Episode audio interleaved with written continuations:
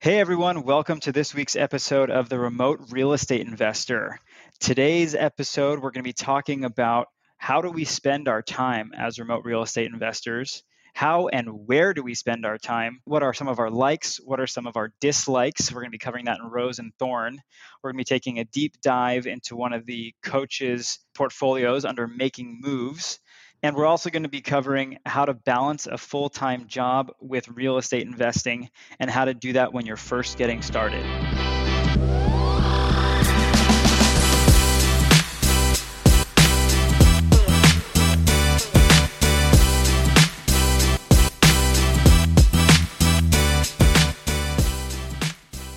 I'm Michael Albaum, and I'm joined today by Emil Shour and Tom Schneider just to jump right into it, Tom, I'd be curious to know, you know, where do you see yourself spending the most amount of time and, and how are you maximizing the efficiency of your time? So where I'm spending the most amount of time, it, it kind of depends on like if I'm in a buy cycle uh, or if I'm in a selling cycle. So like so much of my time that I spend, I have a full-time job.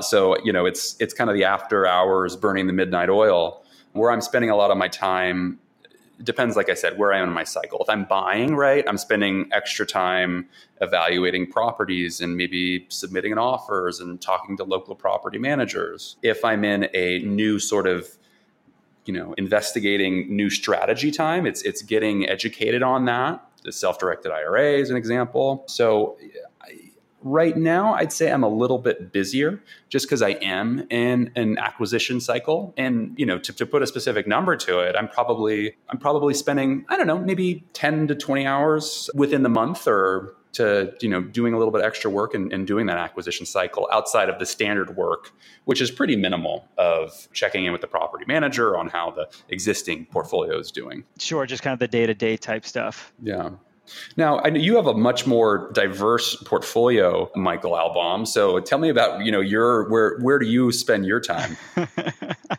yeah, so, you know, like you when I when I was first started investing at a full-time job, 9 to 5, but I was super lucky in that I was working from it was a work from home job pretty much half the week. So I was spending most of my time, you know, on education and, and kind of like you learning new markets and uh, you know, meeting different people and and in the acquisition side of things, getting as many deals done as I could.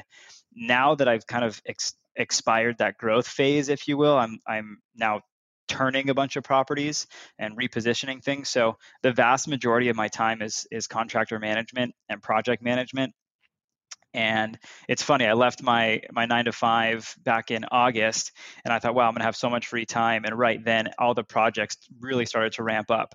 So I pretty much came into another full time job just in managing all those rehabs and all those projects between the bureaucratic red tape and applying for permits and incentives and, and, these kind of things. So it's just been a total whirlwind. And to put a number to it, I mean, I'm probably spending a good 40 hours a week 30 to 40 hours a week just kind of managing things and making sure things go right because you know i've got a property manager who kind of doubles as a project manager but I, at the end of the day the buck stops with me and he's still got properties to manage and, and properties to sell. So i've uh, you know really full-time property manager or excuse me project manager for for all my stuff. So it's been uh, it's been a whirlwind but I'll, you know we'll cover that on, on a different segment. But emil what do you what do you about for you what's been you know the where do you spend the most amount of your time? My my day-to-day management right because i have third party property management i'm not spending a lot of time per month dealing with any tenant related issues or repairs. You know most things the way property management set up if you're under a threshold let's say 500 or 250 whatever your agreement says they're going to handle all those things for you. They're not even going to email you. They just handle them for the tenant. So operations and, and that's not not to exceed costs where there's maintenance stuff coming in Exactly. So right. if it's if yeah. it's the maintenance order, the the work order is less than 250, they'll just go ahead and take care of it and you'll see it on your statement at the end of the month, but they're not going to reach out and say, "Hey, do you approve this specific thing?" right?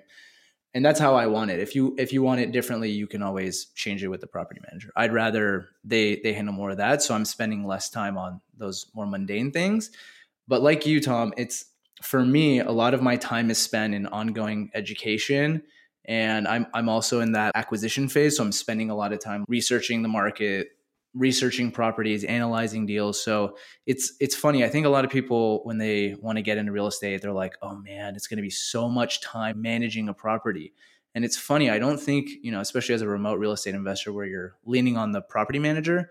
I don't think you're going to spend as much time as you think on the actual operation and day to day stuff of a property. A lot of the time, it's just you know either, either growth, like you guys were talking about, or in in Michael's case, where he has a lot of uh, construction projects underway, that's when you're spending a little bit more time. So for me, it's I'm like you, Tom, where I'm spending more time on acquisition and learning more so than actively managing my properties. Yeah. On that, talking about with your partners and property managers, where you're leveraging them to spend a lot of their time you know, making sure your property are occupied and, and safe and all of that is my investment of time, it's worth really upfront with that partner, kind of going, spending extra time in in in making sure that they know my philosophy and they know what kind of properties I'm looking for. And there's an exercise. I don't know if any of you guys have ever done this, where you describe how to make a peanut butter and jelly sandwich. And when you first do the exercise, you're like, oh yeah, you just put you know bread and jam and you're, you're done. And somebody like follows this exercise and does it completely wrong. And I think working with property managers is the same way in that you need to be extremely detailed on what your expectations are and you know, a good example of that is if they send you some maintenance thing happens, let, us say there's a, a, fence has like a crack or something, and they kind of drill them into saying, okay, can this be repaired or does it need to be replaced? Okay, can we get multiple bids? Okay, can we blah, blah, blah. And uh, the more time that you do upfront in kind of setting expectations on what you're looking for with that property manager, the better they're going to be at being able to be a leverage point for your time to be able to manage the work. Exactly. Yeah. And it's, it's something that in the beginning, you're not going to be as comfortable with. Every order that comes in, you're going to question and be like, well, should this have been done this way? Or I, just remember in the beginning kind of questioning everything and like spending a lot more time on a lot of those work orders and everything. And then, yeah, like you said, Tom, you kind of just develop systems to like, okay, uh, an order comes in, they're looking for your approval. Can you guys get multiple bids? And you kind of just learn the processes and systems you want. And it's just repeating every time things like that happen. Yeah. Emil, you touched on something that I kind of want to dive a little bit deeper on. In that, you know, I think so many people when they first start investing or they're first thinking about investing, you know, they think it's going to be a huge time commitment and I've got to be so involved. You know, turning back the clock to when you first started investing, where were you spending your time? Yeah, so I was listening to tons of podcasts, reading a bunch. You know, I think everyone everyone goes through the should I get an LLC or should I take in my own name? Like all, all I think everyone kind of goes through a similar education process. And then it was just a matter of, you know, I'd finish work. Once I was once I had funds ready and I was like, okay, I'm doing this, it was just a matter of every single night spending hours after dinner, you know, I'm up till midnight or one looking for properties, analyzing deals. So that was how it played out for me. And Tom, you know, where, where did you spend your early days? What were you doing?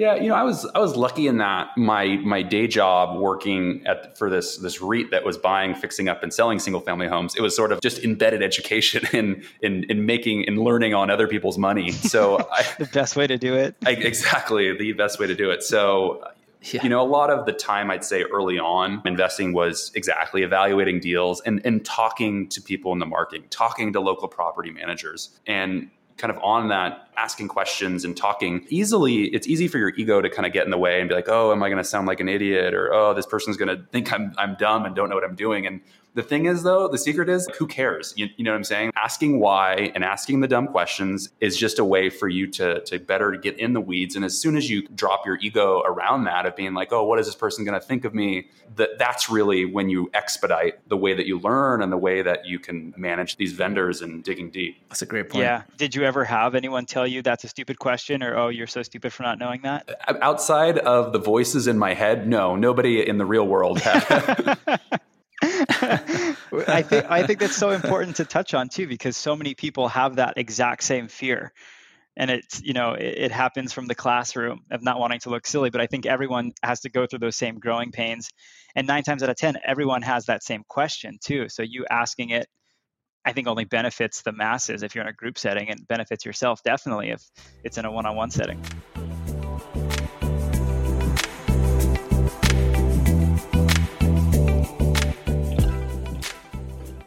So in this segment called Smooth Scaling, we're going to be talking about ways how to leverage your time, which is the topic of this episode, to scale. So, a way that I like to scale with my time is being organized upfront. So, if you're doing a lot of maneuvers in real estate, like taking out loans and getting insurance and all that kind of stuff, if you are organized upfront with the documents that you have, be it your closing statements, be it your mortgage statements, be it you know your contact list, is if you organize that information upfront once and, and do it well, you're going to save a ton of time in that every time you're taking out a loan or or doing anything it's going to be easy for you to access. You're not like starting from zero. So my tip on smooth scaling is to get organized with your documents. And in academy we have a, a bunch of cool templates for doing that but that would be my smooth scaling tip emil you want to jump in yeah for me one of the the biggest things i've been doing to help myself scale better with time is being really, really diligent about what I put in my calendar. So I have this monthly recurring calendar invite I set for myself. I think it's the first Sunday of every month or the second Sunday of every month for one hour where I, it's called business review. And I, that's the time I use to review all the work orders, review all my monthly summaries from my properties. But instead of like reviewing them one off at a time, I want to take, I'm setting an hour aside. I'm going to review everything together, make decisions so I have this monthly business review that's been really helpful to keep me on top of a lot of the inputs I'm getting from my property managers. And then same thing for right now I'm in the process of trying to raise money for the next purchase I want to buy. So one thing I'm doing is every night putting half an hour or an hour on my calendar after dinner to knock that thing out. So just being really diligent about my time and making sure each day I'm moving the ball forward, that's been really helpful for me. I love that. Scheduling on your calendar for yourself. That's such a great tip, I think, for everyone listening is that if you schedule something on your calendar, it's so much more likely that it gets done as opposed to making a to do list. Totally. You know, you have an alarm telling you, yes, hey, ring, ding, ding, it's time to do it, do it now. Exactly. Versus just seeing it on a, on a checklist I think it's very different mentally. Yeah, and it, I'll be honest. Sometimes I schedule something and things come up, and it's okay. That's that's part of life, and so it's really easy. I just move it to the next day and make sure that thing gets done the next day. That's great. How about you, Michael? So for me, I mean, it's a little bit frustrating because Tom totally stole my answer, but I'll go on another one. That's why I want to go first. That's why you always want to go first. That's yeah. right. Lesson learned. For me, I think uh, you already touched on it a little bit, Tom, but setting up systems with your personnel, with the people on your team. So, with uh, insurance carriers and agents, and with my property management and my uh, agents, I am very, very diligent and spend a lot of time sitting down with them, talking about exactly what it is I'm looking for and what it is that my goals are. So that way, when they're looking for properties that kind of fit into that category, it's a very quick and easy process of, hey, this is a property I found. Do you like it? They've already been briefed on what my goals are, what my criteria is. It's a high with a high degree of likelihood that that is a property I would be interested in in purchasing, and so uh, it makes the, the the whole owning and operating process so much smoother by putting in that time investment on the front end because it turns every property acquisition into almost cookie cutter style of we're just kind of stamping them out as as fast as we can and also like you said tom having your documents you know easily accessible and all in one place I've got a um, like a mortgage folder that I'll send to any any lender that I'm looking to get a mortgage from because 95% of the material is going to be identical from lender to lender. So I just have that in a file ready to go that I can send them. And it makes the whole process so much smoother and so much more efficient. I have a mortgage folder as well. Good to know I'm not the only one. yeah, yeah. You're not a crazy person.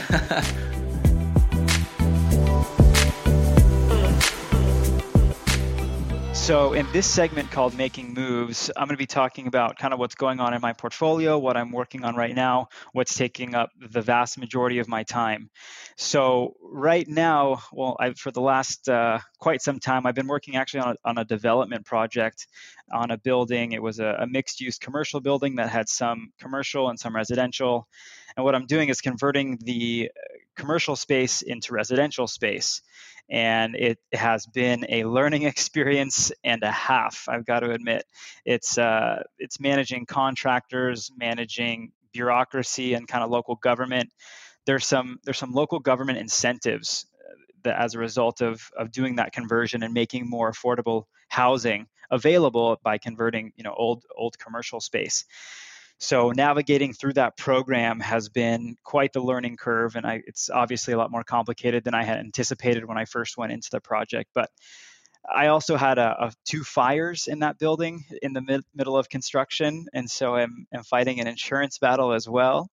So it's you know every day is something new, but it's it's eating up the vast majority of my time. But I do still think it's the right thing to do, and it'll be great once it's done. I've just got to get this thing to the finish line. Real quick though, so on that project, man, you're touching a lot of different stuff. Yes. In such a complex project, what is something that's unexpected that you've gone through and liked and something unexpected that you, you didn't like? Yeah, that's, I mean, the list of unexpected things I didn't like is a whole lot longer, so I can just start there. I, yeah. so as part of this, this incentive program, there's monies awarded as a grant to developers, investors to convert commercial space into residential. So I said, great. Do you have boots on the do you have boots on the floor like helping you no. with that like so entitlement it's a program that was introduced to me by the agent who, who sold me the property who's my property manager uh, across the county. So he's actually not the property manager on this property but he introduced it to me and he kind of put me in touch with the right people. And so navigating that process was a behemoth in and of itself. So that that was all me um, just kind of learning, figuring it out, muddling through. I mean, the folks at the at the local office have been really helpful and kind of holding my hand a little bit. But as far as doing it, you know, for me, no, it's it's been all me. So the, I think the biggest surprise that I have had throughout this project was I was planning on converting. It's a three-story building, and I was planning on converting only originally the top floor I was going to make it into separate units. And then I decided to make the middle commercial floor into units as well. So I said, great, this qualifies for the program. I'll be getting some monies as a grant. And then the city steps in and says, oh, by the way, if you change use from commercial to residential, you need to put in a sprinkler system.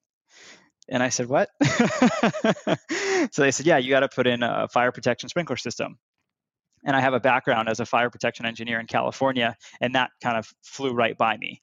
So that's that's been really unfortunate. But it's one of those things that it's going to reduce my insurance premiums, and I think at the end of the day, especially because I have experienced fires, it'll be it'll be a good thing to have. Uh, but kind of in that same vein, I then decided to convert the bottom commercial space into units as well. And the city again steps in and says, "Oh, well, if you're going to do that, you have to put an elevator in the building." And so it's just one thing after another that you know unless you're a code official there's no way to know this type of stuff. You know i would never think to ask the question oh hey if we do this do i have to put an elevator in the building? That's just not something that you know that, that ever comes to mind. So i think sitting down you know if, if i were to do it all over again sitting down with the architect i have on on my team and just saying okay what code violations what what is this going to trigger with these changes because I mean some of it caught him by surprise as well. So I think you know going above and beyond that, having a meeting with the city plan reviewer and just sitting down at the genesis of the of the uh, project and say, hey, this is what we're thinking. Anything you can think of that's going to be a, a hurdle to jump through one thing that I, has been a, a, positive outcome is I think the the rentability of these units I think is is going to be going through the roof. I think there's a lot of transitions that are kind of going on in this neighborhood and this is actually one of the only reasons I I pegged this this building as a potential because it's right in the path of progress.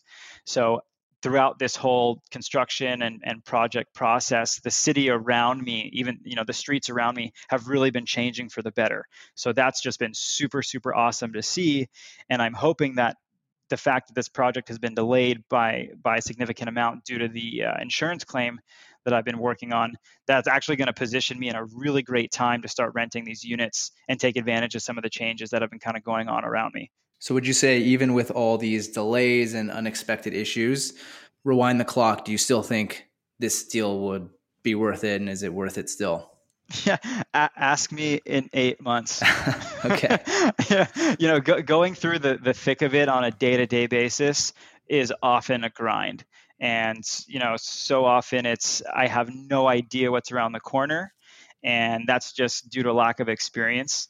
you know, it's it's my first develop my first true development project.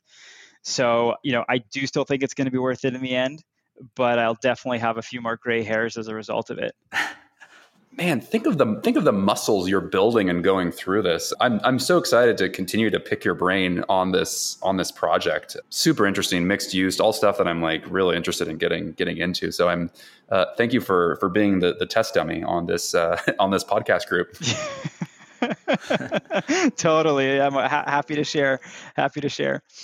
All right, guys, I think this is probably a good spot for us to wrap this episode up, but wanted to ask you, our dear listener, for a quick favor before you leave. So, because this is a brand new podcast, we're really trying to spread the word, really trying to get as many people listening in as possible. So, if you leave us a review or tell your friends on social, Twitter, LinkedIn, Facebook, whatever, just mention us. Tell them you love the show, tell them what you like about it, leave us a review. If you take a screenshot and email it over to me, I'm gonna hook you guys up with a free 15 minute coaching call with one of our Roofstock Academy coaches. So you'll be able to talk to them about whatever you want, whatever real estate investing questions you have, we'll get those answered. So all you have to do, again, leave us a review or give us a shout out on social. Tell your friends to listen to the Remote Real Estate Investor by Roofstock. Take a screenshot and email it to me. My email is eshour, E S H O U R, at roofstock.com. And I'll make sure we get you hooked up with that free coaching call. All right, thanks for listening. We'll catch you in the next one.